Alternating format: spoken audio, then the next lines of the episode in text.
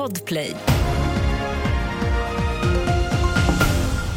Civila uppges dödade i attack mot flyktingläger i Gaza. Nytt föremål hittat, boende evakueras. Och pappa har barn som gisslan på Hamburgs flygplats. Det är rubrikerna och vi börjar i Gaza där det Hamas-kontrollerade hälsodepartementet uppger att ett stort antal människor dödats i en attack mot ett flyktingläger i centrala delarna av området. Samtidigt uppmanar Israel åter civila att fly från norra Gaza där strider pågår även idag. Ett nytt misstänkt föremål har hittats i Örebro under morgonen. Nationella bombskyddet är på väg till fyndplatsen som är i närheten av en port norr om slottet centralt i stan. Boende i det avspärrade området kommer att evakueras. Tiotusentals resenärer påverkas när Hamburgs flygplats är fortsatt stängd till följd av ett pågående gisslandrama. En man håller sig sedan igår kväll inlåst i en bil på landningsbanan med sin fyraåriga dotter. Det har gått omkring 15 timmar sedan han körde igenom flygplatsgrindarna och enligt tysk polis avlossade skott i luften och kastade två bensinbomber.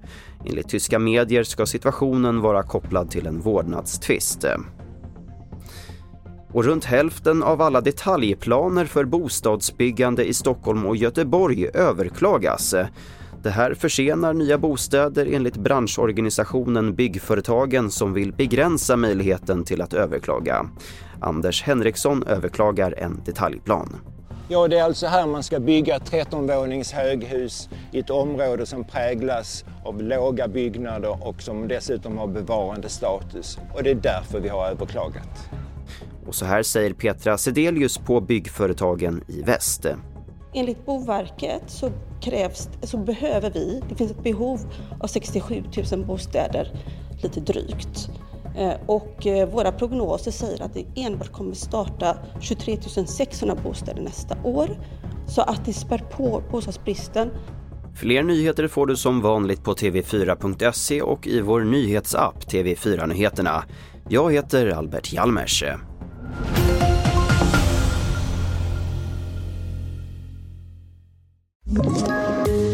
Poddtips från Podplay.